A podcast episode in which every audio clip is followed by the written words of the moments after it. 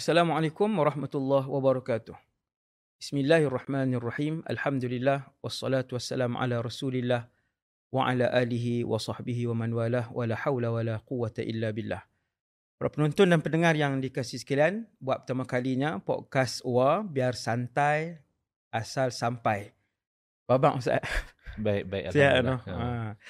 Alhamdulillah Ustaz setuju untuk bersama dengan kita dalam podcast yang pertama. Tanpa membuang masa, para penonton, kita bawakan tajuk yang penting untuk umat Islam faham supaya kita dapat amalkan Islam yang sebenar, sejajar dengan aliran Ahlu Sunnah wal Jamaah supaya ia sepadan dengan apa yang dibawa oleh baginda Rasulullah SAW. Untuk mengkupas sebuah tajuk penting yang besar, bahaya pemikiran radikal, menyesat, membida'ahkan amal ibadah orang lain, kita bawakan kepada tuan-tuan seorang tokoh. Saya bacakan secara laju latar belakang pendidikan dan juga pengalaman beliau yang begitu luas.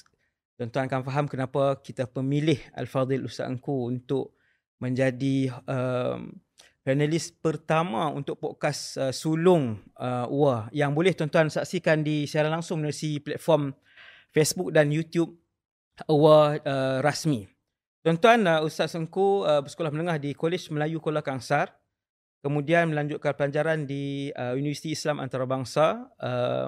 Ijazah Sarjana Muda Undang-Undang tahun 1989. Saya baru beberapa tahun waktu tu.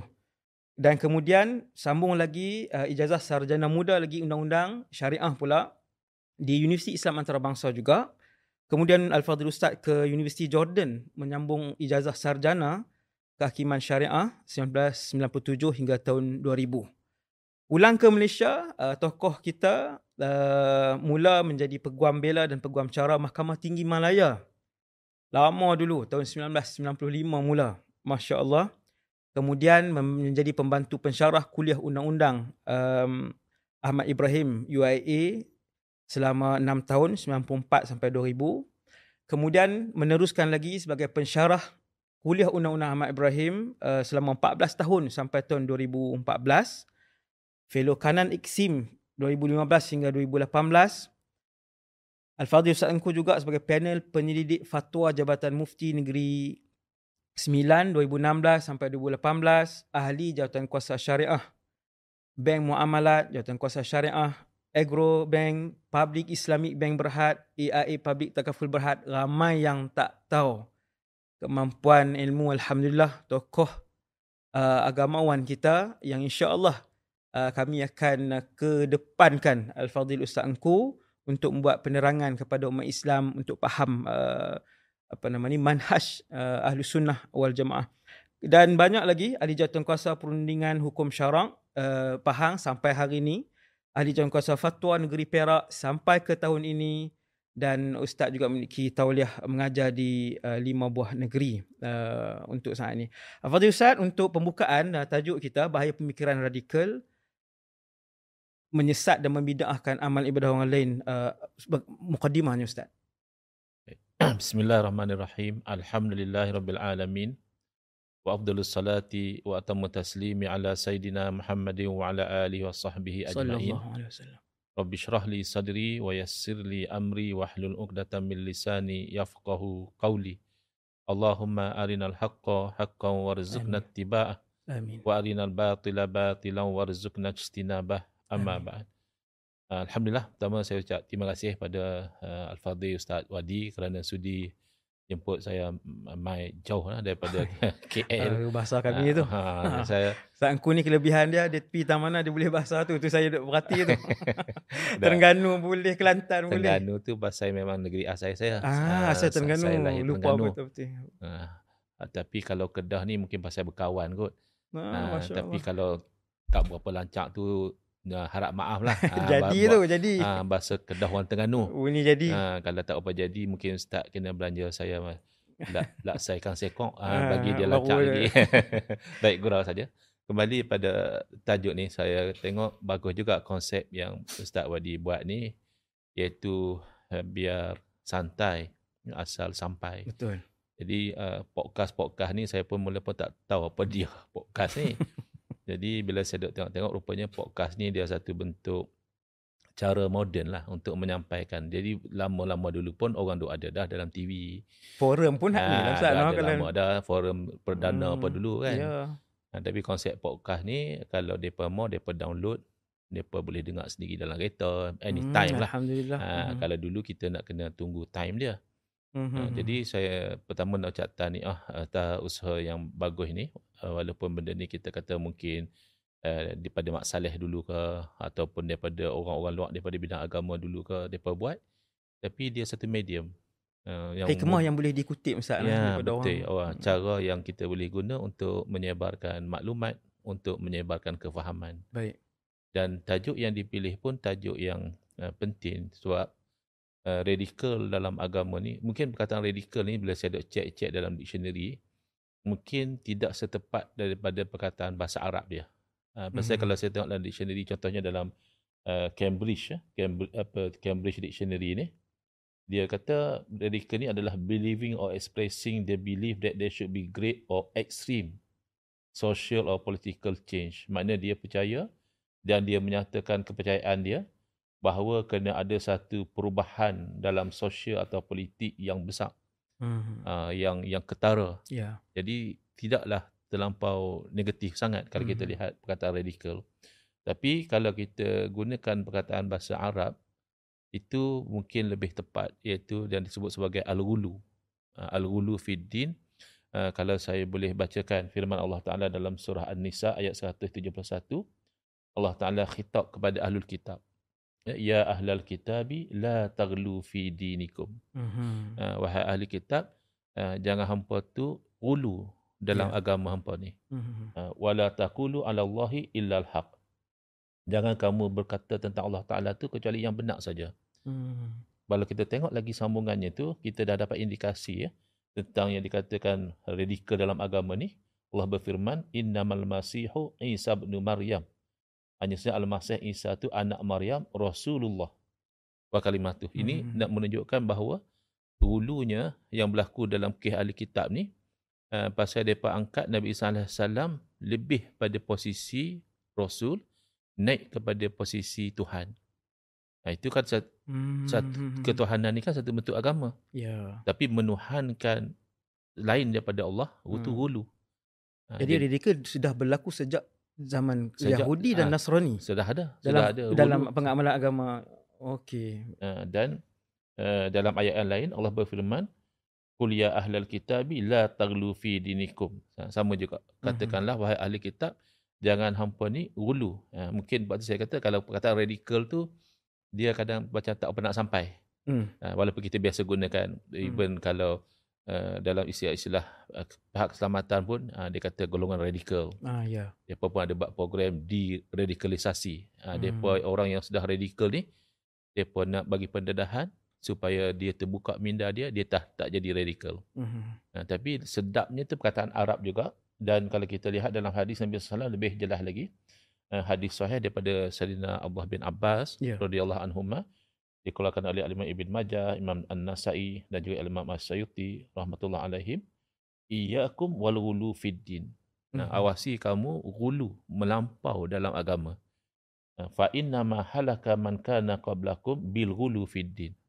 Hanya sahaja umat-umat generasi sebelum daripada kamu, depa jadi binasa pasal ghulu dalam bab agama ni.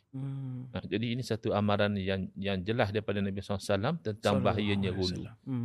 Tinggal lagi, bila kata-kata ghulu ni adalah satu perkara yang melampau, maka melampau tu nak diukur dengan apa? Kerana sesuatu itu akan jadi berbeza kalau ikut kayu ukur manusia. Satu orang yang misalnya kurang pegangan agama dia, kita sembahyang 5 waktu pun dia rasa melampau. Ambuh sampai 5 waktu. Maksudnya dia sembahyang 2-3 waktu lah. Contoh. Kalau kita sembahyang saja, ibadah saja, tapi kita tak mau pergi ke tempat-tempat maksiat misalnya, mungkin bagi dia melampau. Patutnya sembahyang lah.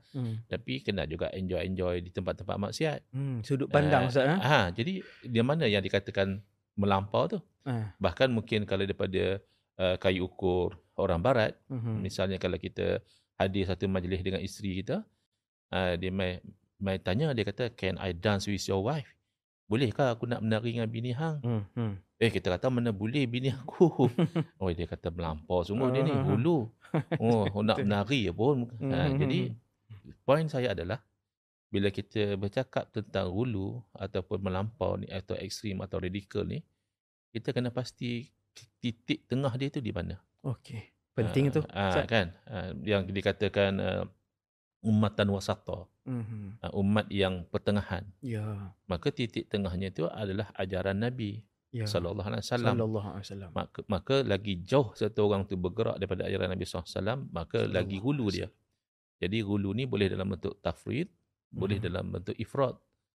Cuai sangat, tak mau ikut hukum agama. Nah, ni kan macam-macam pemikiran. Ada yang kata patutnya kita tak boleh salahkan orang mengorat bini orang. Pasal kalau kita katakan salah mengorat bini orang, macam bini dia tu dah jadi getah suami dia pula.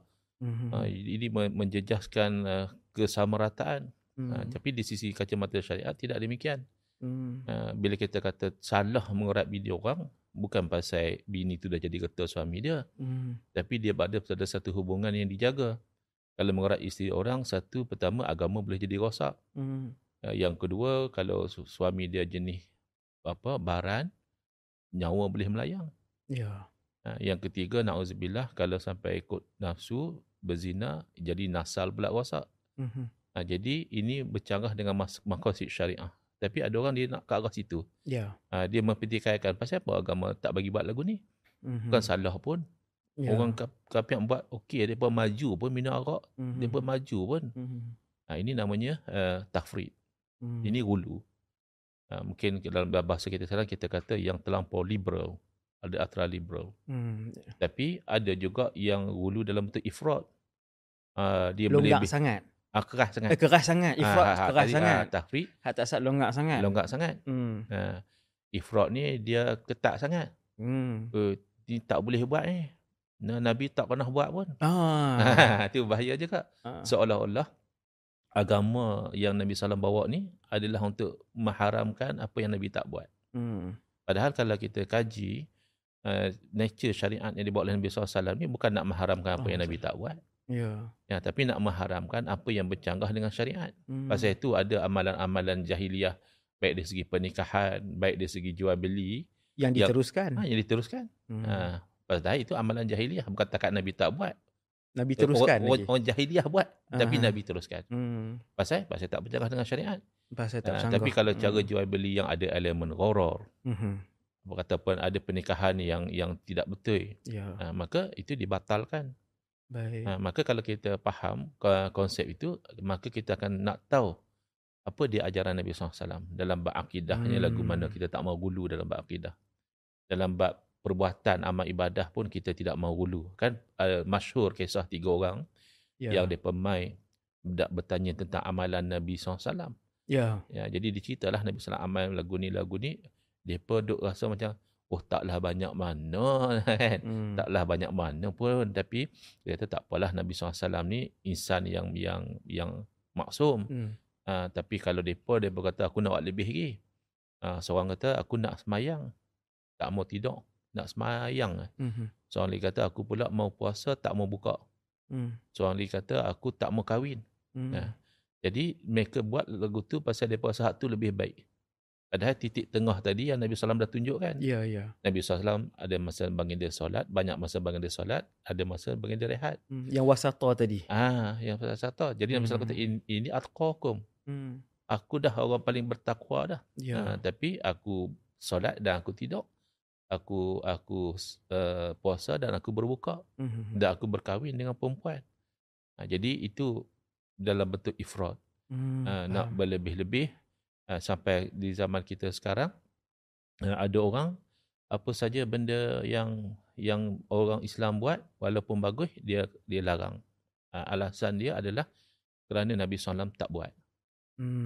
Jadi itu hulu sebenarnya. Itu hulu. Kenapa hulu? Pasal ia bercanggah dengan kayu ukur dia. Kalau bagi dia rasa tak hulu. Dia kata dia hak paling, kalau istilah orang budak-budak muda zaman lah, dia berkata dia paling sunnah. Dia terpaling sunnah.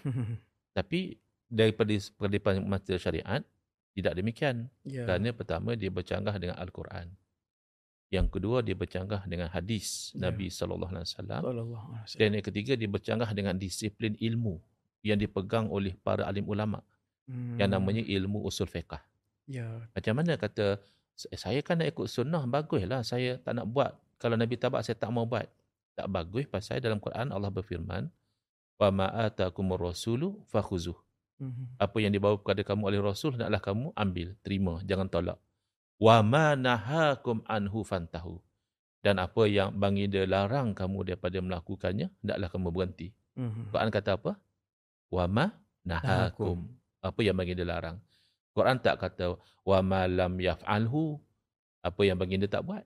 Jadi seolah-olahnya dia lebih pandai lagi pada Quran. Quran kata hak Nabi larang hampa tak usah buat.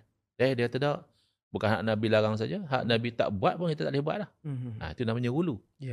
Kemudian dalam hadis sama juga. Nabi SAW bersabda, ma nahaitukum anhu fajtanibu. Apa satu perkara yang aku telah larang kamu daripada melakukan, maka jauhi. Nabi tak kata ma lam af'alhu. Apa yang aku tak buat. Kemudian yang ketiga, dia jadi hulu sebab dia tidak ikut disiplin ilmu. Disiplin ilmu, kita nak tahu sesuatu perkara itu boleh buat, tak boleh buat, ambil daripada sumber. Jadi sumber syarak banyak. Paling tidak yang boleh kata disepakati oleh jumhur ulama adalah Quran, sunnah, ijma' dan qiyas. Bila kita pakai konsep asal Nabi tak buat, kita tak boleh buat, berarti kita meminggirkan Al-Quran. Kadang ada benda Nabi SAW tak buat, tapi diistimbat daripada Al-Quran. Kemudian mengenepikan ijma'. Ada perkara-perkara yang telah diijma'kan oleh para ulama, tapi kita selama dek saja kita larang alasan kita Nabi tak buat. Kemudian ada juga perkara yang ulama tetapkan atas jalan kias. Contoh mudahlah, kadang-kadang benda kecil-kecil pun, lafaz usalli misalnya. Ada orang mai daripada luar negara, dia saya pernahlah hadir dekat kuliah dia. Semata-mata dia nak habaq, kata tak usah debat usalli. Dia fikir, rugi juga duit tiket main daripada jauh. Semata-mata nak habaq, jangan usalli. Dia bahas tak payah usalli. Saya ikut dengan dia, dah beli tiket jauh-jauh main daripada luar negara. Kau nak dakwah, seru orang pada Islam. Kan lebih meluah lagi. Sedangkan usalli ni memang diketahui Nabi SAW tidak usalli. Tapi kan ditetapkan hukumnya tu dengan jalan qiyas. Qiyas kepada niat haji. Qiyas kepada niat puasa. Jadi, bila dia kata Nabi tak buat, maknanya dia hanya fokus kepada perbuatan Nabi. Maknanya sunnah satu saja. Quran ke tepi. Ijma' tidak diheraukan. Qiyas tidak digunakan. Hanya sunnah, dan sunnah masih luas lagi. Sunnah perkataan, sunnah juga. Sunnah periktirafan, sunnah juga.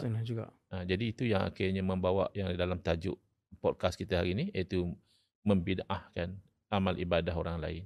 Jadi bid'ah ni bendanya mudah sebenarnya untuk difahami kalau kita mahu ambil panduan daripada kefahaman para ulama. Tapi kalau kita duk ketegak lagu tu, kita duk rasa hak kita juga betul, tak boleh buat apa. Ada orang kata ustaz, tak apalah ada kumpulan ni tolong tegur hampa, hak ni bid'ah, hak ni tak bid'ah. Yang hampa berasa nak panas tu pasal apa? Dia pun tegak kita punya amal. Maksudnya dia pun nak turun habaq kat kita, kata ni salah hampa buat ni. Kenapa ulama kita bertegas dengan kumpulan ni ustaz? Dia kalau nak tegak tu bagus. Kan dia ada konsep watawasau bil haqqi, watawasau bis sabri. Kemudian ada konsep ta'muruna bil ma'ruf wa tanhauna anil munkar. Menyuruh dengan yang ma'ruf satu. Tapi yang lebih payah lagi nak mencegah daripada yang munkar. Jadi keywordnya kita nak cegah orang daripada perkara yang mungkar. Usolli tu mungkar ke? Masalah, betul Ustaz. Masalahnya yang dia tegur tu bukan mungkar. Tepat Ustaz. Solat, selawat, selang terawih tu mungkar ke? Jadi yang dia tegur tu amalan yang ulama kita dah bincang. Tapi dia boleh jawab. Dia boleh kata ulama tak maksum. Kalau kita kata ulama dah bincang, ulama dah tetapkan. Tapi dia kata ulama tak maksum.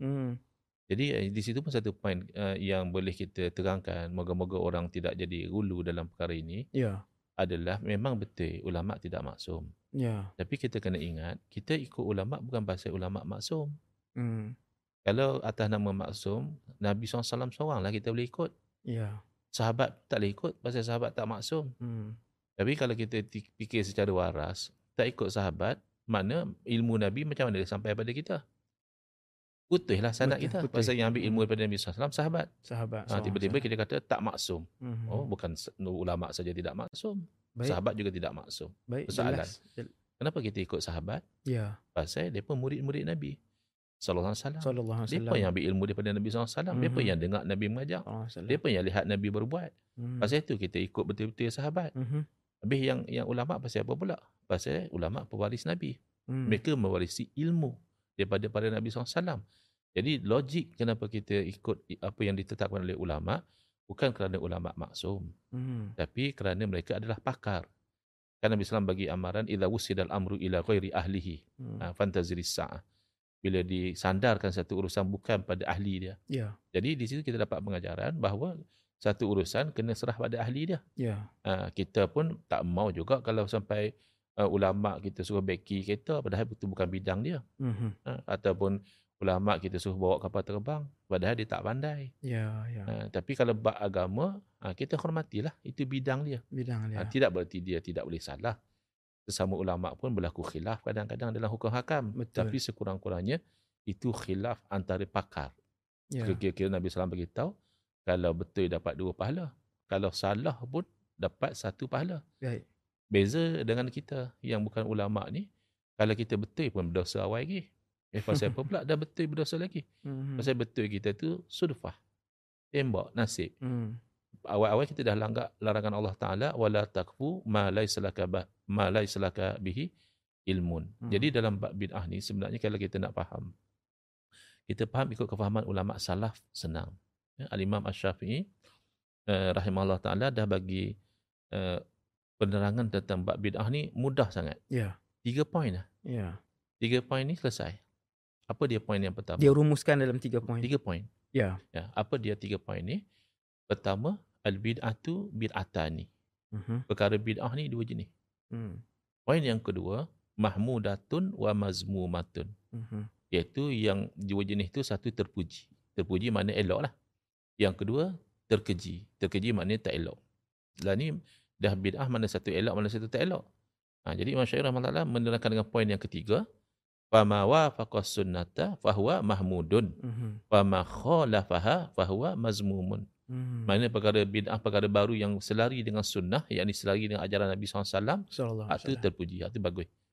Tapi mana-mana perkara baru yang bercanggah dengan sunnah, yakni tak kena dengan ajaran Nabi SAW, yang seperti tak boleh buat, terkeji. Kalau benda baru dalam ibadah tu bertepatan dengan sunnah, maka dia terpuji. Boleh buat. Tapi ada satu soalan yang menarik juga. Bagus juga kadang-kadang mereka main dekat Facebook kami, mereka bangkang. Yang bangkang tu kadang saya seronok juga pasal kita dapat percambahan pemikiran. Yeah. Tapi hak main troll je, main maki. Yang maki hamun apa semua ada tu. Ada yang main maki saya. Bahkan bukan setakat maki, dia jadi macam budak-budak. Dia main budak-budak sekolah kan. Dia name calling. Dia orang Kedah kata apa? Dia gelak. Gelak. Dia gelak nama. Gelak orang panggil. Jadi tak boleh buat apa lah. Mai gelak tak boleh buat apa. Ada orang mai kepis saya, dia kata pakcik ungka, dia kata. Ungka tu kan sejenis binatang. Yeah. Saya ni nama Engku. Yeah. Dia kalih daripada Engku jadi ungka. Tu tak boleh buat apa. Dia kata saya, awak ni pakcik ungka. Saya pun kata, hang monyet. Tak alas saya. Jadi kita pun jadi lagu dia juga. Sama bodoh lah. Tapi tak boleh buat apa hak lagu tu. Tapi hak dia main nak cuba berhujah. Tu memberi satu percambahan kepada kita. Dia kata apa? Dia kata, lah ni dulu tak apalah. Lah ni Nabi SAW dah wafat. Yeah. Ustaz kata, benda bid'ah tu kalau sari dengan sunnah, baik. Kalau bercanggah dengan sunnah tak baik. Nabi dah wafat, macam mana nak tahu benda baru tu selari tak berselari dengan sunnah. Kalau dulu persoalan lah. Dulu kalau sahabat buat tak apa. Sahabat buat benda baru, kalau tak kena Nabi tegur. Nabi ada. Kalau kena Nabi puji, Nabi kata bagus, Nabi kata ada pahala. Dan Nabi SAW dah wafat. Macam mana kita nak kata bagus tak bagus?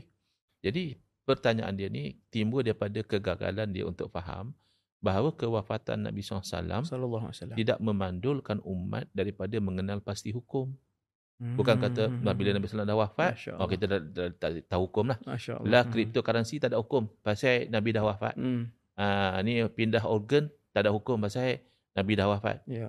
Bank susu. Bank susu apa semualah yang tak ada zaman Nabi semua tak ada hukum. Bukan macam itu. Setiap perkara perbuatan orang mukallaf dia bergantung dengan hukum, walaupun benda itu tak berlaku zaman Nabi SAW. Jadi kalau orang yang ada sedikit asahlah tentang agama, dia akan tahu bahawa bila berlaku perkara yang baru, ulama' nak kena tahu hukum dia apa. Maka dia akan rujuk sumber hukum. Dia akan rujuk Al-Quran, dia akan rujuk sunnah, perkataan, perbuatan dan iktirafan Nabi SAW. Dia akan cek kok sudah ada ijma' ulama' ke tak. Atau dia akan guna qiyas, ni sama dengan dah ada dalil. Tengok asas hukum dia pun sama, maka hukum dia pun sama. Ataupun mungkin atas jalan sadu zara'i, sekat jalan, preventif. Atau mungkin dengan dasar masoleh mursalah, benda itu ada kebaikan. Tidak ada dalil yang khusus menyuruh, tidak ada dalil yang khusus melarang. Dia terputus daripada dalil, maka kebaikan itu menjadi sandaran. Mungkin atas dasar uruf, mungkin atas dasar istihsan. Jadi dia tidak akan bertanya soalan macam itu kalau dia faham. Tapi malangnya dia tidak faham. Tak faham tak apa, kita manusia ni lahir dalam keadaan tak tahu. Tapi jangan belajar dengan adab. Dengan adab dan jangan sombong. Na'udzubillah. Niat nak cari kebenaran, Ustaz. Betul. Niat cari kebenaran, insya-Allah dapat. Ada juga orang dia saya baca dalam satu page Facebook lah, bukan page Facebook saya lah, page Facebook orang lain. Ada ustaz apa tu? Basir Al-Azhari. Cerita tentang pentingnya bermazhab. Jadi ada orang ni main komen. Dia sebutlah apa ni mahzab kan. Dia orang sebut mazhab, dia sebut, perli ke dia salah sebut. Dia salah. Jadi nak sebut mazhab pun tak kena. Jadi saya tengok admin pun tegak dia. Kata kod nak bincang pun bagilah betul sebutan tu. Lepas tu dia marah, dia kata, awak salah lah, gelincir akidah ke kalau silap sebut lagu tu. Jadi mereka jawab lah, mereka kata, takkan marah, hanya tegak je, nak bagi tahu salah sebut, katalah terima kasih lah, tolong tegak. Jadi tambah situ, masalahnya kalau sombong ni sifat iblis. Iblis tu alim. Kita tak dinafikan, iblis tu alim, betul. Banyak ilmu dia. Betul. Tapi pasal dia sombong, dia jadi apa? Bahasa Melayu kata malaun, bahasa Arab kata malun, yang terlaknat. Wa inna ilaihi raji'un. Tapi hak tu tahu alim. Kalau bodoh sombong lagu mana agak. Alim sombong pun terus jadi malaun. Kalau bodoh sombong, na'uzubillah lah. Kami up iklan podcast. Up dalam medsos. Kemudian tiba-tiba adalah 2-3 orang ni masuk komen. 2-3 orang saja, hotline ratusan tu semua. Alhamdulillah, komen yang bagus. Ada 2-3 orang ni maki, hamun, perli, marah, kutuk. Saya tengok ni semua orang Islam. Dan kita panelis tak kenal pun dia. Ustaz Wadi pun tak kenal dia. Tak ada dendam apa dengan dia. Tu kenapa tu yang sampai dia program agama. Ni program agama, nak bincang tajuk agama, tajuk bid'ah, tiba-tiba dia nak jadi maki, hamun, marah, mengamuk ni. Saya rasa kenapa tu? Wallahu alam, dia banyak kemungkinan. Ada setengah kemungkinan mungkin dia sudah ada prejudis. Bila dia tengok Ustaz Wadi nak buat podcast, dia dah ada prejudis. Dia ni mesti nak kata apa, dia sudah ada prejudis. InsyaAllah kita tak kata kat siapa, kita terangkan konsep lah, terangkan konsep. Kemudian yang kedua, ada kemungkinan juga yang my comment tu, mereka tu adalah fake account. Dalam dunia media sosial ni, kita tak boleh nafikan peranan cyber troopers. Jadi ada setengah orang dia mampu untuk hire orang, bayar orang supaya orang tu akan buat komen-komen yang sesuai dengan kehendak dia. Maka kalau yang tak sesuai, kalau yang sesuai dia akan puji, dia akan up. Itu kemungkinan yang kedua. Pelik kita tengok, ya Allah. Tak pelik lah kalau kena bayar, dia buat kerja. Itu kalau cyber troopers. Tapi yang bukan cyber troopers tu pelik. Tak ada apa, podcast pun tak start lagi. Podcast pun tak mula lagi. Barat kata awak ni apa? lighter tak pasang, dia terbakar dah lagu mana. Biarlah pasang lighter kita pun terfikir. Subhanallah.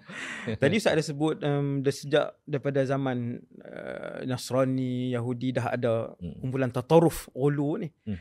Selepas kewafatan Rasulullah juga muncul satu kumpulan Khawarij, Ustaz, yang sampai tahap bunuh Saidina Osman, kemudian duduk dalam kumpulan Saidina Ali, bunuh pula Saidina Ali, angkat pedang pula nak lawan dengan Saidina Muawiyah. Ustaz boleh cerita sikit Khawarij zaman tu, yang berlaku pada masa tu, macam mana kemunculan tu Ustaz, secara ringkas? Baik, Khawarij ni daripada perkataan kharaja, asalnya keluar. Keluar masuk apa? Keluar daripada ketaatan kepada waliul amri. Itu asalnya. Jadi Khawarij ni orang yang keluar daripada ketaatan.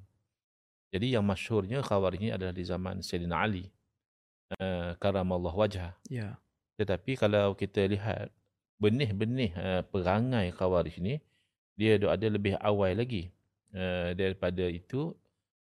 Zaman Saidina Osman kita tahu orang yang bangkit memberontak, bahkan membunuh Saidina Uthman bin Affan radhiyallahu anhu. Sebab itu kita selalu nasihat, kita tidak tujukan kepada kumpulan tertentu. Ini nasihat umum. Tapi kadang-kadang nasihat umum ni bila mereka potong, mereka buh muzik, mereka buh pula gambar-gambar tertentu, jadi seolah-olah kita sedang menghentam pihak-pihak tertentu. Itu yang saya dapati berlaku lah. Jadi sebenarnya umum saja, iaitu dalam kita berdepan dengan pemerintahan yang ada masalah, kita tak setuju. Janganlah ketidaksetujuan kita itu membawa kepada pemberontakan. Itu salah satu bentuk radikal. Tak setuju biasa. Tapi kalau sampai nak angkat senjata, nak gulingkan pemerintah, itu dilarang sebenarnya. Itu boleh masuk kelompok Khawarij. Yang itu dia boleh terjerumus. Betul. Itu yang saya katakan. Poin saya ialah, okey, kita kata macam mana pula kita tak guling dia? Dia zalim kot. Kita memang tak boleh setuju dengan kezaliman. Ya, betul. Tapi kalau kita angkat senjata, kita juga zalim. Kerana kita melanggar saranan daripada Nabi SAW. Kerana Nabi SAW beritahu kepada Sayyidina Huzaifah Al-Yamani radhiyallahu anhu, apa yang saya patut buat bila datangnya pemimpin-pemimpin. Qulubuhum qulubus syayatin, kata Nabi SAW. Akan datang satu masa, pemimpin yang hati mereka tu hati syaitan. Maknanya pemimpin yang jahat. Jadi macam mana aku nak buat kalau aku ada pada masa tu? Nabi SAW bersabda, as-sam'u wa ta'. Naklah kamu dengar dan kamu patuh. Bukan makna kamu setuju dengan kezaliman ataupun kamu tolong dia buat zalim. Itu tidak boleh. Tetapi dalam keadaan pentadbiran biasa, kamu kena masih patuh kepada sultah, kepada kepimpinan. Kenapa? Kalau atas nama zalim, Saidina Osman bin Affan radhiyallahu anhu digulingkan pun propagandanya beliau memerintah dengan zalim. Padahal beliau ahadul mubasysyirin bil jannah. Itu tema yang dimainkan. Maknanya kalau sehebat Saidina Osman pun boleh dituduh zalim, maka tidak akan ada satu keamanan dalam negara kita. Kerana yang datang selepas Saidina Osman tentulah tidak sehebat Saidina Osman. Oh, masya-Allah. Jadi tentulah mereka lebih layak digulingkan kalau kita nak membenarkan konsep penggulingan. Kalau nak guna kaedah tu. Jadi sebab itu tak boleh. Okay. Saya nak baca kisah benih ni daripada awal lagi sebenarnya, benih Khawarij ni semenjak Nabi SAW masih hidup. Kita kata Khawarij ni muncul lepas Nabi SAW wafat. Betul. Iaitu masa zaman Saidina Osman dah muncul dah. Kemudian Saidina Ali itu masyhur. Bahkan para ulama mengatakan hukum tentang bermuamalah dengan Khawarij ni banyak diambil daripada Saidina Ali radhiyallahu anhu. Kerana beliau yang banyak berdepan dengan Khawarij. Tapi benih dia daripada Saidina Abi Sa'id Al-Khudri radhiyallahu anhu. Saya terus terjemah ke bahasa Melayu lah. Macam tema Ustaz Wadi kata tadilah, biar santai asal sampai. Kalau buh kot Arab, dia tak jadi santai lah. Jadi akademik pula. Dia jadi santai bagi setengah orang yang faham lah. Tapi kebanyakan orang dia lebih mudah bahasa Melayu. Iaitu ketika Nabi SAW berada di sisi Rasulullah SAW, padahal ketika itu baginda sedang membahagikan harta. Lalu datang satu orang yang bernama Zul Khuwaisirah. Dia satu orang daripada lelaki daripada Bani Tamim. Lalu dia berkata, ya Rasulullah i'dil. Tengok. Kalau kira zahirnya bagus lah. Nabi pun dia tegur. Dia amar ma'ruf. Alasan dia tadi lah. Dia kata, wahai Rasulullah, hang kena berlaku adil. Berlaku adil lah dia kata. Jadi kalau ikut kita tengok first layer dia, apa salah? First layer nampak betul lah. Apa salahnya dia dia nak suruh Nabi berlaku adil. Yeah. Tapi kan itu secara tidak langsung seolah-olah menuduh Nabi SAW tidak berlaku adil. Yeah. Jadi Nabi SAW bersabda, wailak wa may ya'dil illam a'dil. Celakalah kamu. Siapa lagi nak berlaku adil kalau aku, Rasulullah pun tak boleh berlaku adil. Maknanya apa yang disebut oleh lelaki tadi itu sebenarnya adalah benih-benih Khawarij. Benih-benih menyangkakan dia tu lebih betul daripada ulama. Macam ada lelaki ni, dia ni lebih concern tentang keadilan berbanding dengan Nabi SAW sendiri yang membawa panji-panji kebenaran, yang mendukung panji-panji keadilan. Tiba-tiba dia suruh pula Nabi SAW berlaku adil. Jadi ketika itu Sayyidina Umar radhiyallahu anhu dah tengok dia ni dah tak betul.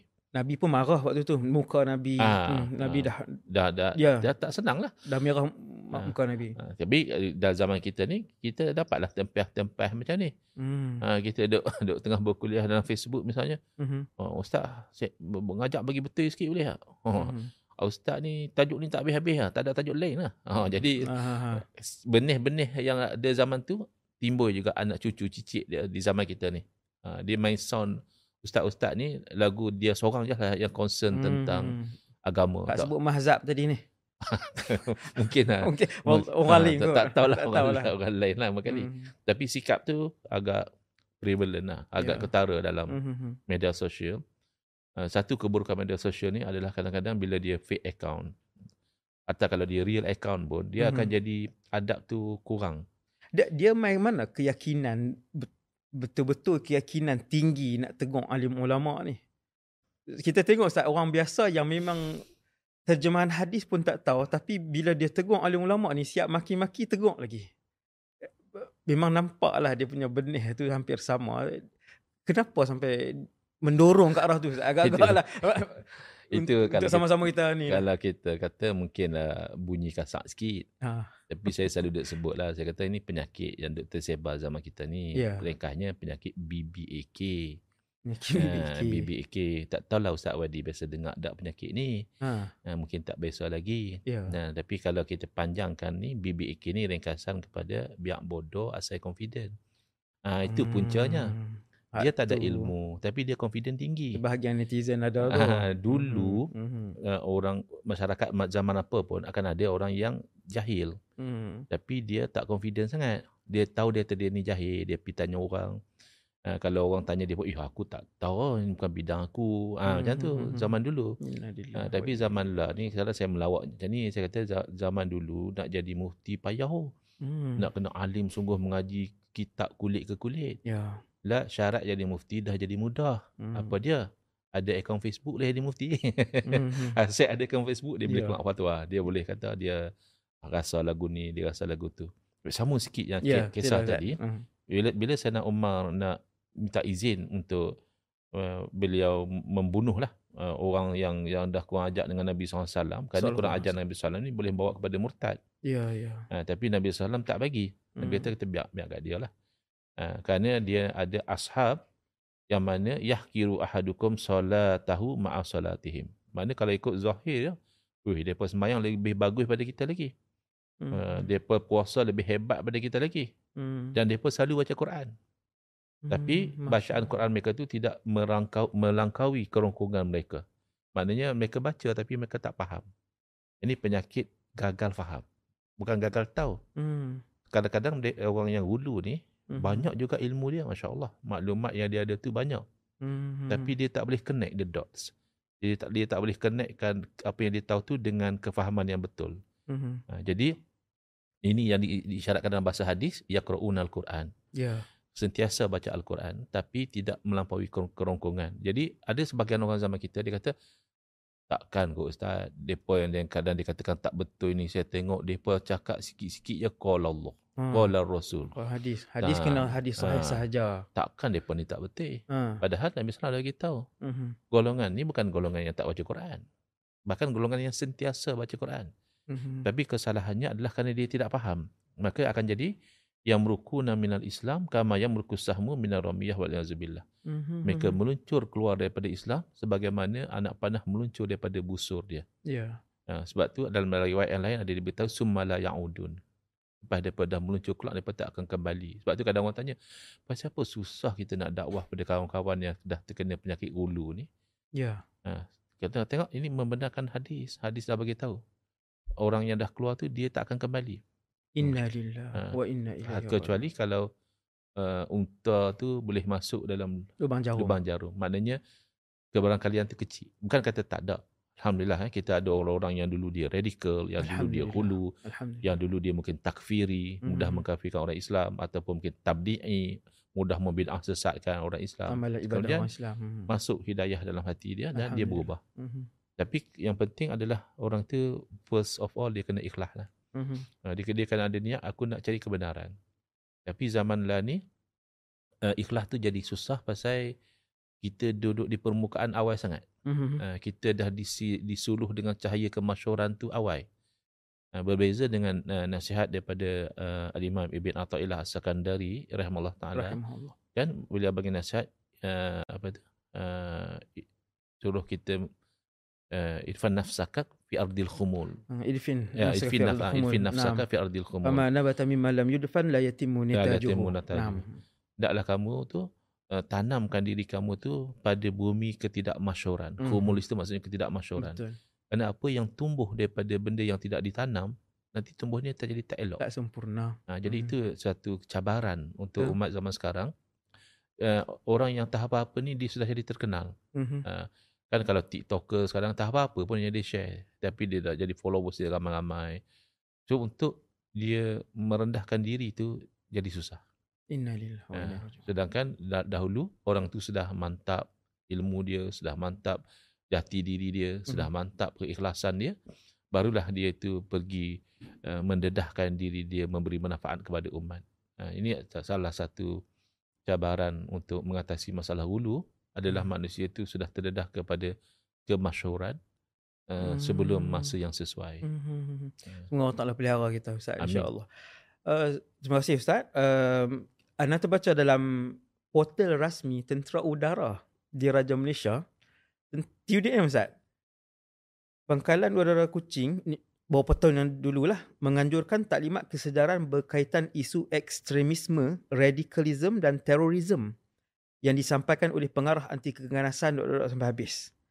Tujuan utama taklimat ini dijalankan adalah untuk memberi penerangan dan penjelasan tentang isu ekstremisme, radikalisme dan terorisme kontemporari, termasuk isu salafi wahabi, ajaran sesat dan tindakan pasukan untuk menenganinya.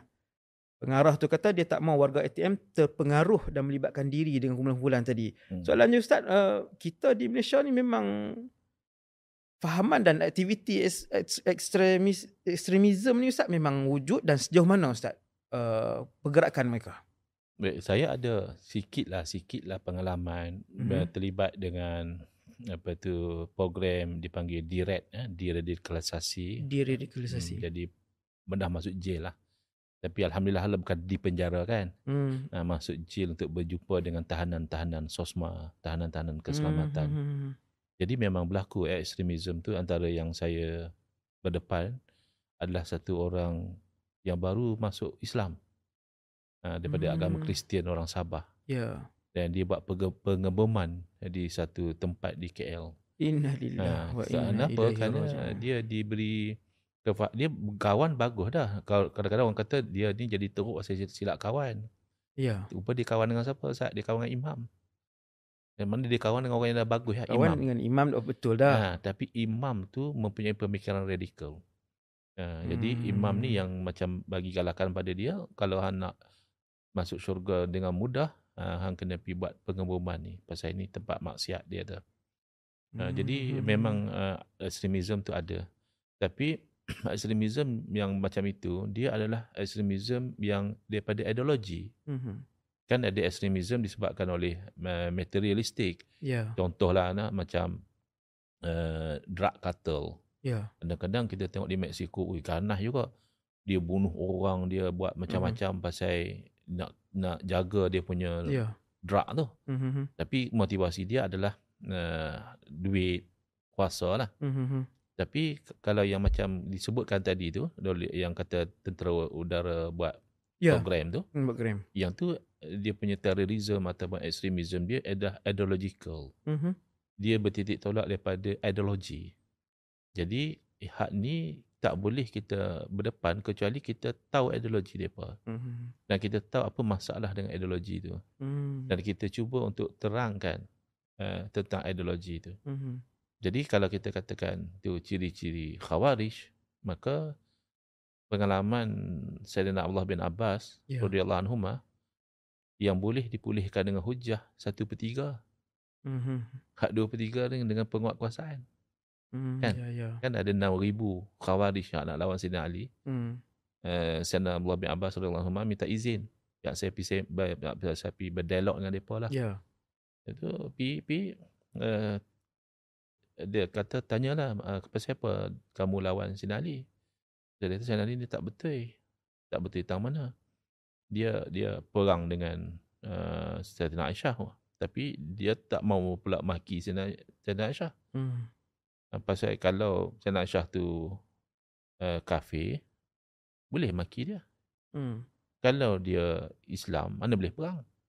Jadi kadang-kadang orang Khawarij ni pun dia pandai hujah.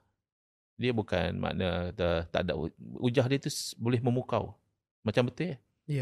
Lagipun dia kata Sayyidina Ali ni tak betul. Buat dia bagi hukum pada manusia pula. Sedangkan la hukma illa lillah. Tak ada hukum kecuali hukum Allah. Pasal apa dia memalih tahkim? Lepas itu kami tolak dia. Lepas itu kami pernah perang dengan dia. Kemudian yang ketiga, dia pergi padam nama dia Amirul Mukminin. Ni geng Khawarij kata. Kalau hujah dia lah. Ni penting. Pasal apa dia kata? Kalau dia padam nama dia Amirul Mukminin, berarti dia tu Amirul Kafirin. Ini menunjukkan pemikiran binary. Kalau dia black and white lah. Kalau tak sunnah maka bid'ah. Kalau tak sunnah maka haram. Dia dua lah. Dia tak ada kata hukum 5. Dia tak ada kata hukum tu berubah mengikut perubahan illah dia. Dia tak ada. Dia kalau tak hak ni. Otak binary. Otak dua. Jadi dia kata kalau tak Amirul Mukminin, Amirul Kafirin. Tapi Sayyidina Abdullah bin Abbas berhujahlah bagi tahu bahawa dalam Quran pun Allah serahkan hukum kepada manusia. Orang yang berburu masa haji, dia kena apa tu? Ganti dengan binatang ternakan yang seumpama dengannya. Yang seumpama dengannya tu macam mana nak tahu? Bagi pada 2 orang yang adil di kalangan kamu, maknanya serah pada manusia. Kalau suami isteri bergaduh, lantik hakam. Hakam daripada keluarga dia, hakam daripada keluarga isteri. Serah Al-Quran sendiri serah urusan pada manusia. Takkan bab nak mendamai pertumpahan darah tak boleh serah pada manusia. Mana lebih penting hang buru seekor anak dengan nak selamat nyawa orang Islam berperang ni. Jadi okey, itu satu hujah. Yang kedua, kan dalam Quran sebut isteri si Nabi itu sebagai ummahatul mukminin. Ummahatukum. Jadi mana boleh mencaci mak sendiri. Kan? Kemudian yang ketiga, Nabi SAW sendiri kata Sayyidina Abdullah bin Abbas dalam perjanjian Hudaibiyah memadamkan ketulisan Rasulullah. Pasal orang musyrikin kata kalau memang kami akui hang Rasulullah, kami tak ada lawan dengan hang. Nabi SAW padam. Adakah dengan Nabi SAW memadamkan kalimah Rasulullah, Nabi sudah tidak jadi Nabi lagi? 2,000 taubat, patah balik selepas debat Saidina Ibn Abbas dengan Khawarij pada zaman tu. 2,000 orang kembali kepada Ahli Sunnah wal Jamaah. Tak mau lagi menunjukkan mereka tak salah faham dengan teks Ustaz. Satu. Yang kedua, menunjukkan bahawa ada sebahagian daripada orang yang sudah gulu ni masih terbuka dengan hujah. Kalau kita boleh convincekan dia dengan data, dengan fakta, dia boleh berubah. InsyaAllah. Tapi ada lagi 4,000 ketegak. Jadi itu saya kata kalau 2/3 lagi. Kalau ikut pengalaman Sayyidina Abdullah bin Abbas, hanya 1/3 je yang boleh masuk dengan hujah, lagi 2/3 dengan penguatkuasaan. Jadi tu zaman tu, zaman hujah Sayyidina Abdullah bin Abbas hebatlah. Kalau zaman kita, yang kita pun tak berapa nak hebat, dengan orang lagi ketegak, lagi jahil, mungkin percentage yang nak berubah dengan hujah tu lebih kecil. Maka point dia, prevention is better than cure. Cegah dulu daripada dia jadi gulu. Bagi pengisian, bagi benteng, bagi kefahaman dulu. Itu cara yang perlu diambil. Yang oleh... paling bagus lah.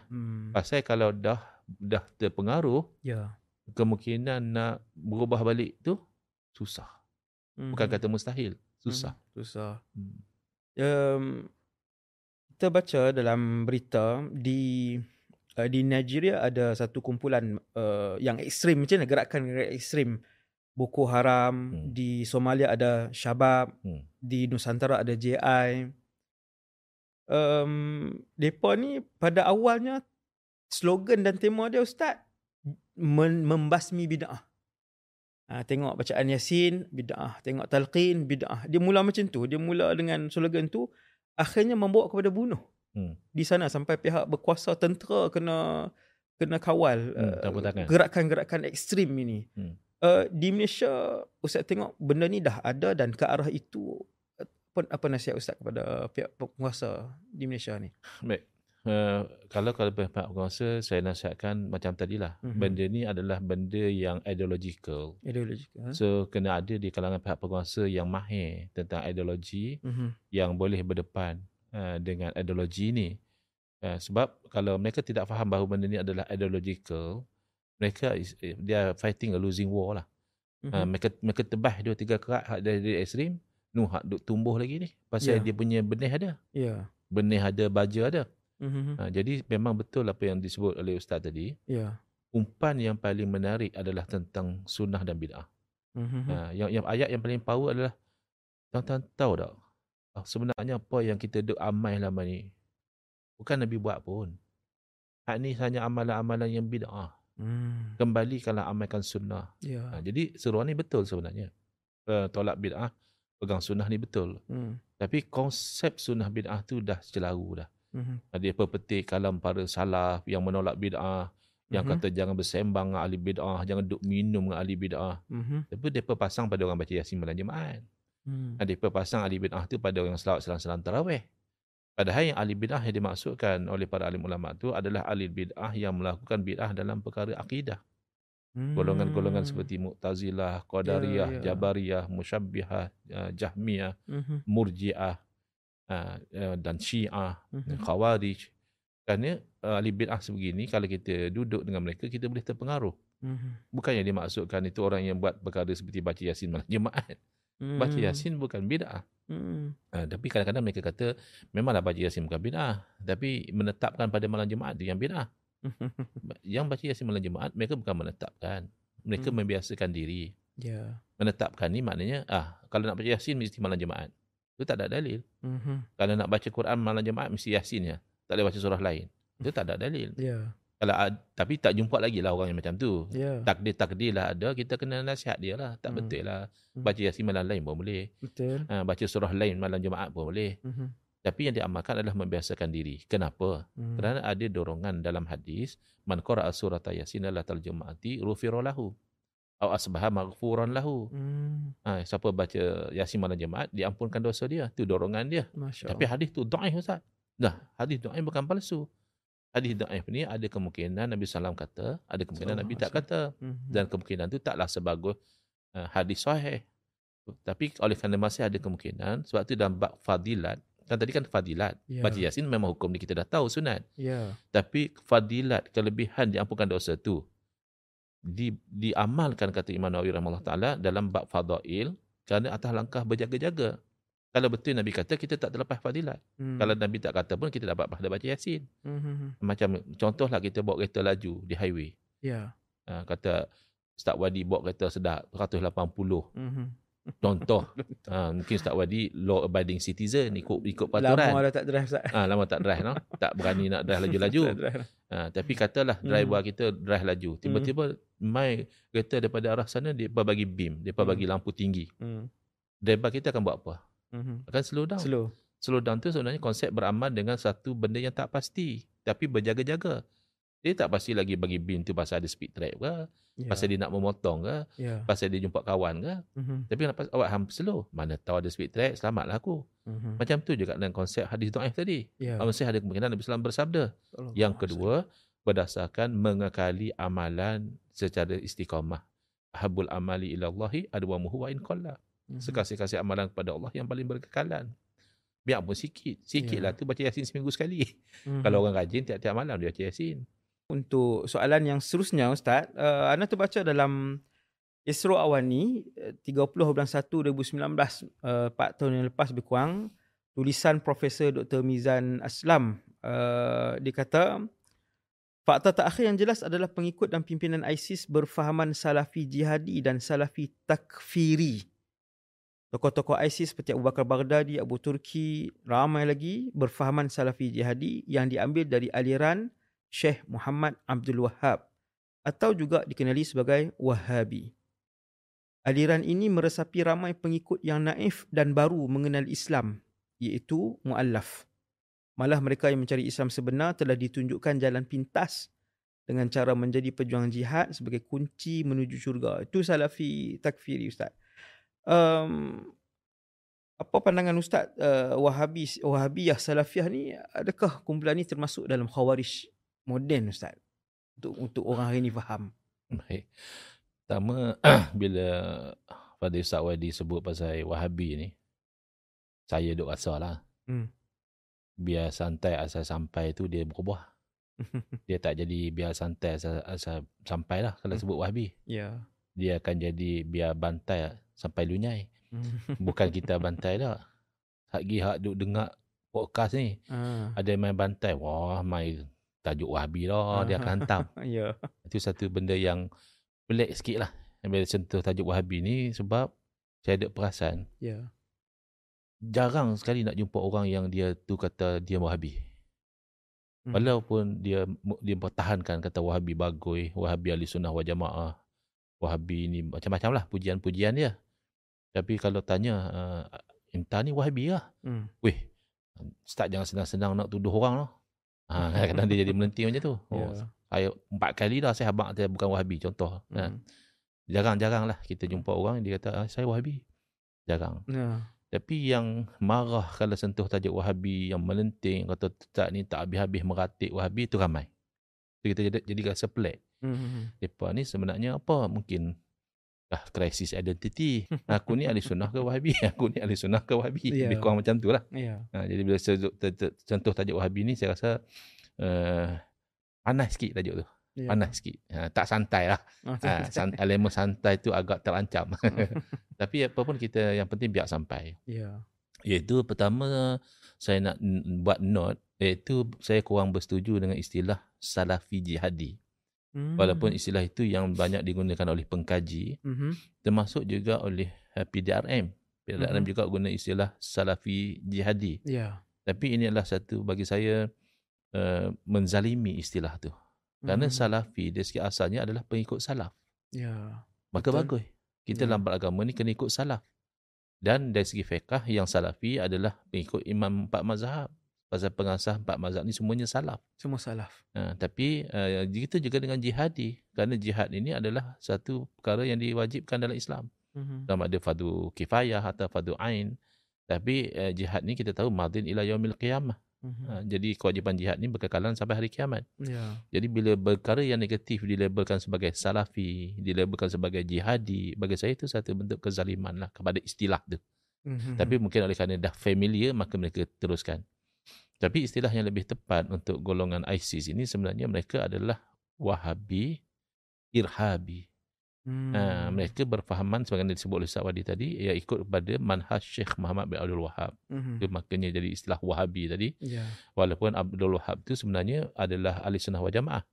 Tapi kerana beliau ni terkenal sebagai Ibn Abdul Wahhab, kalau dia orang Kedah mana kata anak Ustaz Wahhab lah. Muhammad bin Abdul Wahhab ni anak Ustaz Wahhab. Jadi lekat nama Wahabi itu pada pengikut dia. Irhabi maknanya teroris. Kerana mereka bukan melakukan jihad sebenarnya. Mereka melakukan terorisme. Mereka membunuh orang-orang yang tidak menyokong mereka. Sebenarnya orang-orang Islam. Itu istilah yang lebih tepat Ustaz. Bagi saya memang itu istilah yang sepatutnya digunakan. Wahabi, Irhabi. Jangan guna istilah Salafi, Jihadi. Kerana Salafi itu dari segi asalnya bagus, pengikut salaf. Jihadi pula memang orang yang berjihad kan, cuma dipanggil mujahid, orang yang berjihad. Tapi itu istilah lah. Yang penting kita nak bincang isinya. Adakah Wahabi itu adalah Khawarij modern? Ini satu soalan yang sensitif sebenarnya, sebab istilah Khawarij ni kadang-kadang digunakan sebagai satu convenient labelling. Bila kita tak suka satu puak, kita label dia Khawarij. Dan kadang-kadang kerap kali berlaku dalam dunia politik.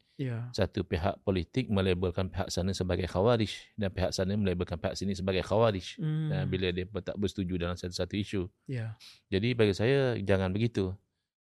Label Khawarij ni label yang ada ciri-ciri dia. Khawarij ni ciri yang paling utama adalah dia mengkafirkan orang yang tidak sepandangan dengan dia. Itu ciri utama dia.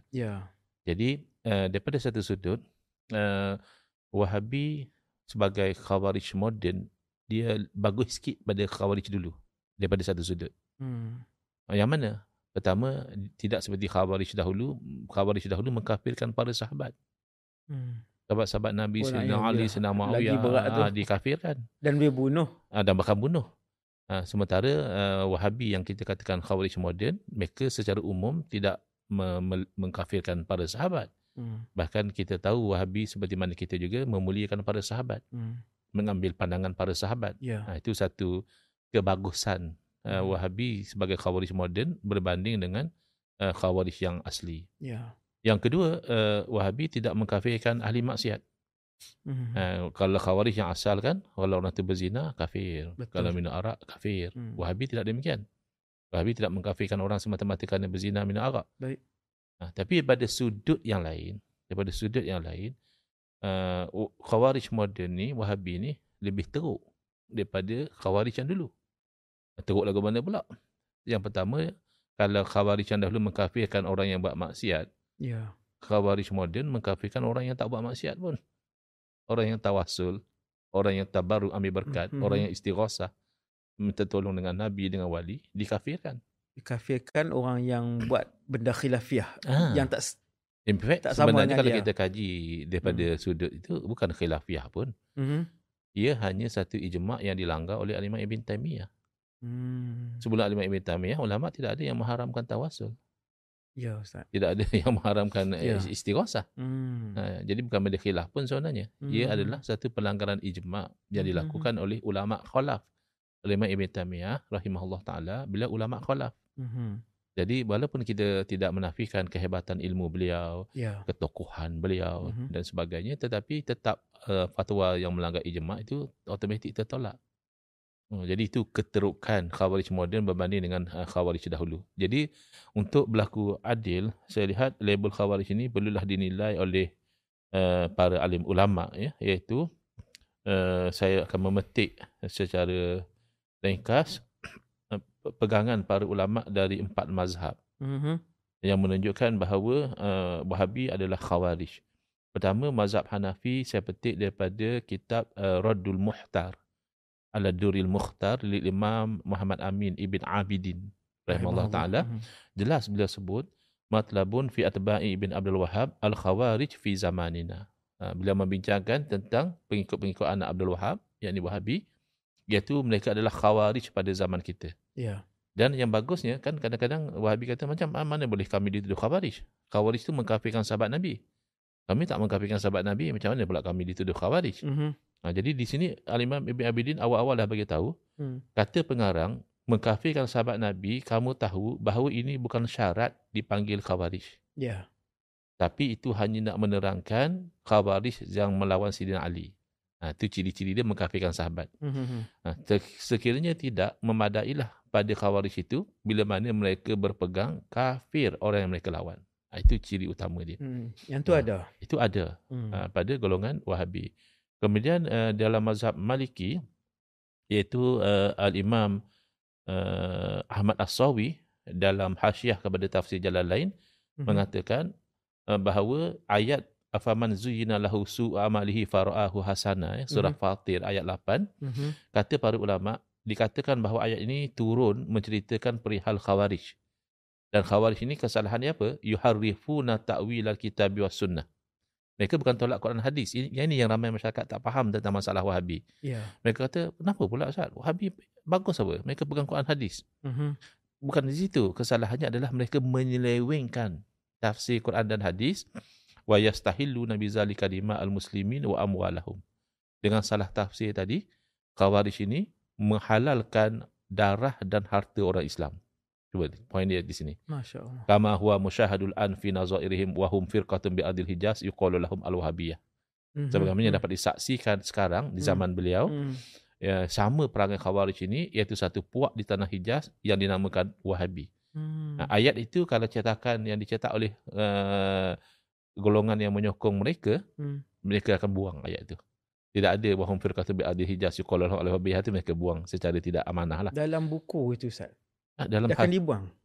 Mereka buang. Innalillahi. Tapi kalau cetakan lama ada, kalau cetakan barulah mereka hazaf ya. Yang tak sesuai dengan selera mereka. Dalam mazhab Syafi'i, saya terus terjemahkan dalam kitab Misbahul Anam wa Jala'uz Zalam fi radil bid'in najdi alladhi adalla bihal awam. Pengasas Wahhabi itu yang dilabelkan oleh ulama sebagai ahli bid'ah. Ahli bid'ah daripada Najd yang menyesatkan ramai orang awam. Yang lebih penting daripada semua itu, kata pengarang, adalah apa yang disebut oleh Nabi SAW sendiri, bahawa Najdi, iaitu Muhammad Abdul Wahhab, adalah Khawarij. Kerana berdasarkan hadis-hadis yang banyak yang menerangkan tanda-tanda Khawarij dan menerangkan bahawa anak Abdul Wahhab dan pengikutnya termasuk Khawarij. Antaranya mereka dari Najd, iaitu Riyadh lah, sekarang ni panggil Riyadh, dan mereka daripada timur, yakni timur Madinah, dan simahum at-tahliq, iaitu mereka membotakkan kepala. Itu dalam buku susunan ulama Wahhabi sendiri, iaitu Ad-Durarul Saniyah, mereka mengaku mereka menjalankan hukuman membotakkan kepala kepada orang-orang yang mereka anggap tidak ikut kepada ajaran mereka. Jadi yang terakhir adalah mazhab Hanbali. Saya petik daripada kitab Ar-Risalah Al-Musammah Birihlatil Hijaziyah, ditulis oleh Syekh Abdullah Al-Qudumi An-Nabulisi Al-Hanbali, juga menyebutkan tentang simahum at-tahliq. Tanda mereka membotakkan kepala. Yaqtuluna ahlal Islam, ini bahayanya. Wa yada'una ahlal awsad, mereka membunuh orang Islam. Dan mereka membiarkan orang-orang penyembah berhala. Ini yang kita lihat ISIS buat. ISIS yang dia sembelih, yang dia bom, yang dia bakar hidup-hidup, yang dia lemaskan, itu orang yang mengucap dua kalimah syahadah. Padahal orang kafir tak jauh daripada mereka. Tapi mereka tak pergi menyerang kepada orang-orang kafir. Mereka sibuk membunuh orang-orang Islam yang mereka kafirkan. Ini adalah analisa ulama' empat mazhab. Yang ulama-ulama besar mazhab merekodkan dalam buku-buku mereka. Tetapi bukanlah ulama yang mutaqaddimin. Kerana ulama mutaqaddimin mereka hidup pada zaman yang fahaman Wahhabi belum muncul. Ulama-ulama mutakhirin dalam mazhab yang mereka ada peluang melihat apa yang dilakukan oleh Muhammad Abdul Wahhab 200 tahun lepas, lebih kurang 200-300 tahun yang lalu. Mereka inilah yang menilai, oh kalau begini ciri-cirinya, maka ini adalah Khawarij. Itu penilaian ulama-ulama besar kita dalam buku-buku mereka yang direkodkan. Alhamdulillah ada rakaman dia. Tapi itulah, kadang di Malaysia ni orang ingat yang duk tolak Wahhabi ni Ustaz Engku, Ustaz Wadi. Mereka ni memang dengki dengan Wahhabi. Tak ada dengki apa pun. Alhamdulillah, kami sayang Wahhabi. Orang selalu tak faham. Bagi saya sayang Wahhabi. Sebab tu kita dakwah mereka supaya mereka nampak apa yang kita nampak. Tapi mereka mungkin benci pada saya, mungkin benci pada Ustaz Engku. Tak boleh buat apa lah. Nasib lah, kita bukan boleh bagi semua orang suka kat kita. Tapi kita menerangkan kesalahan-kesalahan fahaman Wahhabi ni pasal kita sayang mereka. Kita tak mahu mereka terus hanyut dengan salah sangka tu. Bahkan dalam fatwa-fatwa negeri pun ada fatwa disebut di Semenanjung ni. Banyak. Apa implikasi budaya takfiri ni kalau meresap masuk dalam masyarakat, dan budaya tabdi' bid'ah amalan ibadat orang Islam ni kepada agama dan negara kita, masyarakat dan negara kita Ustaz? Pertama, dari segi agama, dia akan merosakkan sunnah Nabi SAW. Kan Nabi SAW dah beritahu, bila orang tu mengucap la ilaha illallah maka terpelihara darahnya.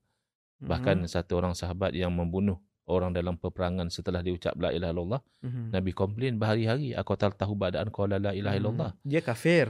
Dia dah dijatuhkan dalam peperangan. Masa dia dibunuh, baru dia mengucap. Jadi kata sahabat tu, dia cuma nak selamatkan diri. Nabi SAW tak setuju. Nabi SAW bersabda, adakah kamu belah dada dia dan kamu lihat isi hati dia? Ini satu pengajaran daripada Nabi SAW bahawa kita itu menghukum seseorang itu berdasarkan zahir. Kita tak boleh berkatakan dia semudah-mudahnya mengatakan dia sebenarnya kafir. Yeah. Sedangkan dia mengucap, dia solat, dia puasa dan sebagainya. Jadi mereka ini pertama merosakkan sunnah Nabi SAW, ajaran Nabi SAW yang paling asas yang Nabi larang. Bahkan dalam hadis yang lain, apabila seseorang itu pergi kepada jirannya dengan pedang dia dan dia mengata wahai musyrik, lalu sahabat bertanya, yang mana yang lebih aula dengan tuduhan syirik itu? Ar-rami walal marmi, yang menuduh atau yang dituduh? Nabi SAW menjawab balil rami, bahkan yang menuduh itu lebih hampir dengan kesyirikan sebenarnya daripada orang yang dituduh. Yang kedua adalah daripada kesan masyarakat akan menimbulkan pecah belah. Yalah, dia dah anggap orang tu kafir. Betul. Mungkin kalau dijemput kenduri dah tak mau datang. Kalau dia orang tu sembelih, saya sendiri kena. Bila dan saya memang dah pernah berlaku dalam masyarakat. Pernah berlaku. Dan saya sendiri bila saya beritahu hukum istighosah dengan Nabi SAW, ada satu orang declare dalam Facebook, dia kata telah jelas orang ini telah murtad, kafir, musyrik, haram sembahyang di belakang dia, dan kalau disembelih binatang, binatang tu jadi bangkai. Dia komen ustaz punya, saya punya posting. Saya cuma nak terangkan bahawa semata-mata orang tu kata aghisni ya Rasulullah atau madad ya Rasulullah, itu tidak syirik. Tidak syirik. Kerana minta tolong kepada makhluk atas jalan asbab tidak syirik. Yang jadi syirik adalah minta tolong kepada makhluk atas jalan hakikat. Tapi saya pula sampai difitnah. Kata mereka, Ustaz Engku suruh orang minta tolong dengan pokok. Sedangkan pokok bukan asbab. Mereka kata kalau macam tu boleh minta tolong dengan wali, dengan nabi, bolehlah minta tolong dengan pokok asalkan kita itikad Allah yang beri. Ini tidak, mereka gagal membezakan bahawa minta tolong ada dua, asbab atau hakikat. Minta tolong dengan makhluk asbab, minta tolong dengan Allah hakikat. Minta tolong dengan makhluk asbab bila mana Allah jadikan dia asbab. Jadi pokok bukan asbab dengan cara kita pergi kepada pokok, wahai pokok tolong saya. Kan? Pokok asbab ada pertolongan dalam bentuk lain. Mungkin akarnya direbus buat ubat, mungkin daunnya dijadikan satu-satu bahan, mungkin dijadikan tempat perlindungan dan sebagainya. Tapi tak tahulah, mungkin itu saya kata, saya rasakan sepertinya mereka benci bila kita menerangkan sehingga mereka sanggup memfitnah kita. Maka bila orang tu sanggup memfitnah, berarti dia ada kebencian. Kalau kita tak benci, kita akan insaf, kita akan kata perkara yang betul, dan kita akan harap dia berubah ke arah yang lebih baik. Itu cara kita berdepan dengan golongan Khawarij moden. Kita ikut contoh daripada sahabat sendiri. Sebahagian yang masih boleh terima hujah, kita convert mereka, revert mereka kepada ahli sunnah wal jamaah dengan hujah, dengan data, dengan fakta. Alhamdulillah ada yang datang beritahu, saya dulu 5 tahun telah terpengaruh dengan fahaman macam ni. Alhamdulillah, selepas dengan penerangan-penerangan daripada ustaz. Alhamdulillah. Ada yang macam itu, alhamdulillah. Alhamdulillah. Tapi kita kena terima juga. Sehebat Saidina Abdullah bin Abbas, 2/3 masih ketegak. Lagilah kita yang tak hebat ni. Maka mana kalau kita dapat 1/10 ikut ahli sunnah wal jamaah semula, dah rahmat. 9/10 masih ketegak pun kita patut bersyukurlah.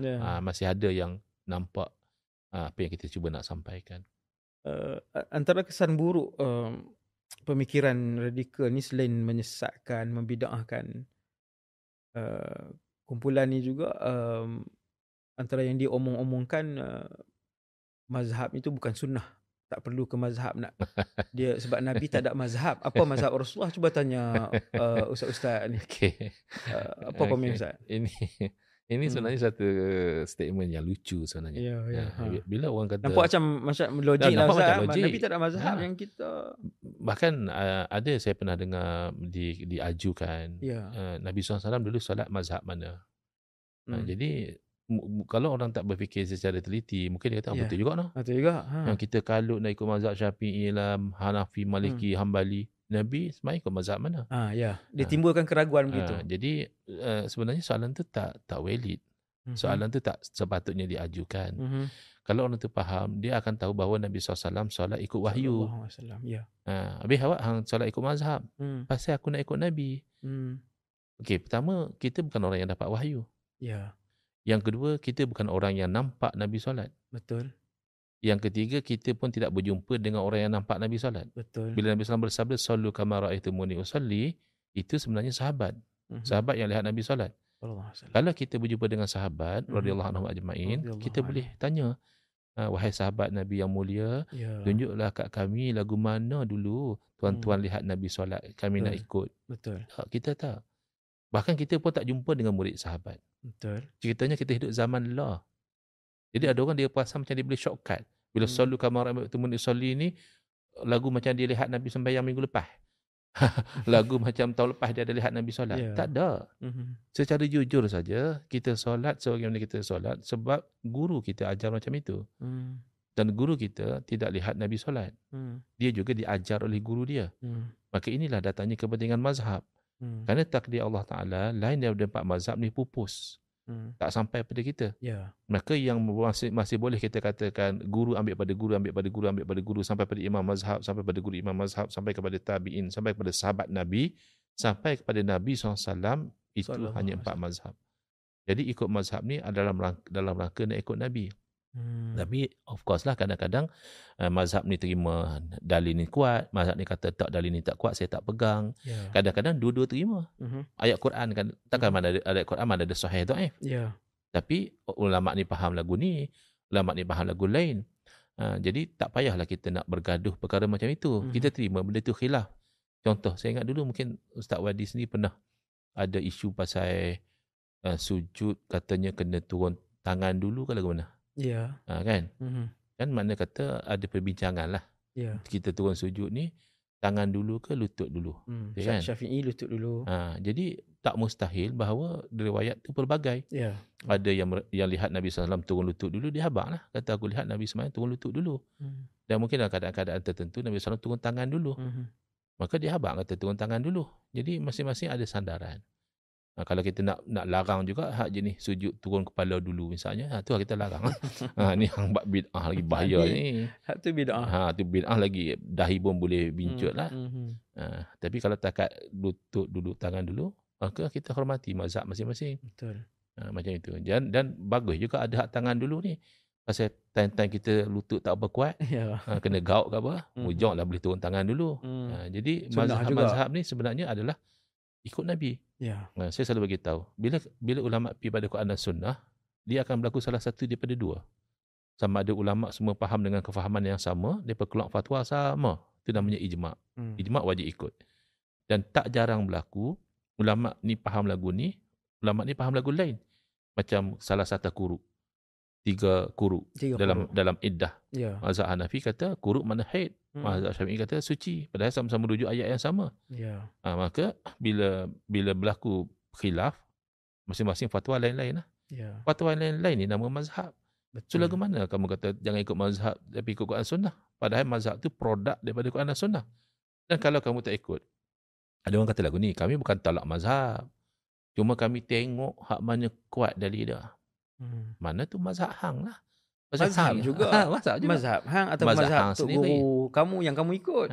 Jadi kesimpulannya dalam bab mazhab ada tiga pilihan. Yeah. Pilihan pertama, kita ikut mazhab guru kita, yang dia ambil pada guru dia, dan guru dia ambil pada guru sama-sama sampai pada imam mazhab, sampai pada guru imam mazhab, sampai kepada tabi'in, sampai kepada sahabat, sampai kepada Nabi SAW. Yeah, itu satu pilihan.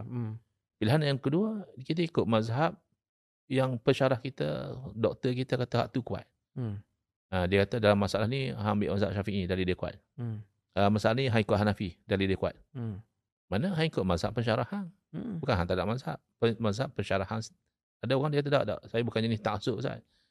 Saya kalau mazhab Syafi'i kuat, saya ikut. Kalau pensyarah saya pun, kalau saya tengok dalil dia tak kuat, saya tak ikut. Padahal pensyarah dia ada PhD. Itu cara Ustaz. Dia apa pun tak ada. Tu nama dia mazhab hang sendiri. Bahasa hang tukar nilai. Mazhab dia hang boleh nilai Imam Syafi'i punya dalil kuat tak kuat. Padahal hang bahasa Arab pun tak tahu. Fa'imah Allah tak boleh beza. Rafa' nasab pun tak tahu apa fungsi dia. Yeah. Tiba-tiba hang boleh nilai Imam Syafi'i. Itu namanya angan-angan mak jenin. Jadi bahaya. Zaman dulu orang ada yang alim pak mazhab, dia akan pegang satu mazhab juga. Zaman lah satu mazhab pun dia ta'alim, dia nak pegang empat. Itu namanya angan-angan. Jadi angan-angan macam tu termasuk sifat mazmumah lah, tulul amal. Alhamdulillah Ustaz, kita dah berada di penghujung podcast Uwa pada malam ni. Semoga Allah Ta'ala jadikan ilmu yang kita dapat ni bermanfaat. Untuk penggulungan Ustaz, kewajipan kita berakidah dengan akidah Ahlussunnah wal Jamaah, nasihat Ustaz untuk umat Islam di Malaysia. Pertama, jelas apabila Nabi SAW memberitahu umat akan berpecah pada 73 perpecahan, ke semua masuk neraka illa wahidah Yeah. Bila ditanya mana yang satu tu, ma'ana alahi wa ashabi, mana ahli sunnah. Dan dalam riwayat yang lain, Nabi SAW menjawab al-jamaah. Ke ahli sunnah wa jamaah ni, kita kena ikut dari segi akidahnya. Yeah. Tinggal lagi di zaman kita ni ada kekeliruan. Kadang-kadang orang kata, pasal apa pula agak ahli sunnah wa jamaah? Asyairah Maturidiyah. Kan Nabi SAW kata, illa wahidah ku jadi satu. Asyairah dah satu, Maturidiyah dua. Ada hak bening sampai lagu tu. Hak nakal dah sebut. Ada hak nakal sampai lagu tu. Jadi, di sini, zaman sekarang ni saya ingat penerangan tentang yang dikatakan al-sunnah jamaah tu, macam mana ciri dia. Tak, dulu mungkin senang orang kampung kata, oh Asyairah Maturidiyah al-sunnah jamaah. Ah, okay, terima kasih Ustaz. Lah ada orang persoal kan. Dan lebih-lebih lagi ada yang menolak Asyairah Maturidiyah dan dia mengaku dialah al-sunnah jamaah. Yeah. Ha, jadi secara teori memang begitu, kita kena berpegang dengan akidah ahli sunnah wal jamaah. Yeah. Tapi secara praktikal saya ingat Ustaz kena buat podcast khusus lah. Tajuk dia, dia kena buat tajuk apa dia tu akidah ahli sunnah wal jamaah. Ha, kena buat podcast khusus. Kalau takat, kalau takat soalan-soalan di hujung masa keceraan ni, dia tak sampai maksud dia. Upah tak habis. Tak dan. Jadi alhamdulillah, rasa untuk podcast yang kali pertama, podcast sulung Uwa ni, sekadar setakat ni dulu. Terima kasih kami ucapkan, saya dan tim ucapkan terima kasih banyak pada Fadhil Ustaz Engku, Sudi Mai, Masya Allah, untuk sama-sama kongsi kepada umat Islam kefahaman yang sebenar berkaitan dengan Ahlus Sunnah wal Jamaah, dan juga apa bahaya yang muncul, yang akan keluar daripada pemikiran radikal ni, selain daripada menyesat dan membinakan. Saya kira pada malam ni ataupun pada kali ni, podcast kali ni, Ustaz Al-Fadhil Ustaz telah pun urai dengan panjang lebar, cukup untuk mengenyangkan akal umat Islam kita ni berkaitan dengan tajuk ni. Dan kita mendoakan dalam majlis ilmu ni supaya Allah SWT sentiasa menjaga kita berada di manhaj yang benar, supaya kita dapat bersama dengan Rasulullah sallallahu alaihi wasallam dan sentiasa dibetulkan oleh Allah SWT dalam manhaj qawim ini. Terima kasih sekali lagi. Kita tutup dengan tasbih kafarah. Subhanakallahumma bihamdik, asyhadu an la ilaha illa anta, astaghfiruka wa atubu ilaik. Wa sallallahu ala sayidina Muhammad wa ala alihi wasallam. Assalamualaikum warahmatullahi wabarakatuh. Waalaikumsalam warahmatullahi wabarakatuh.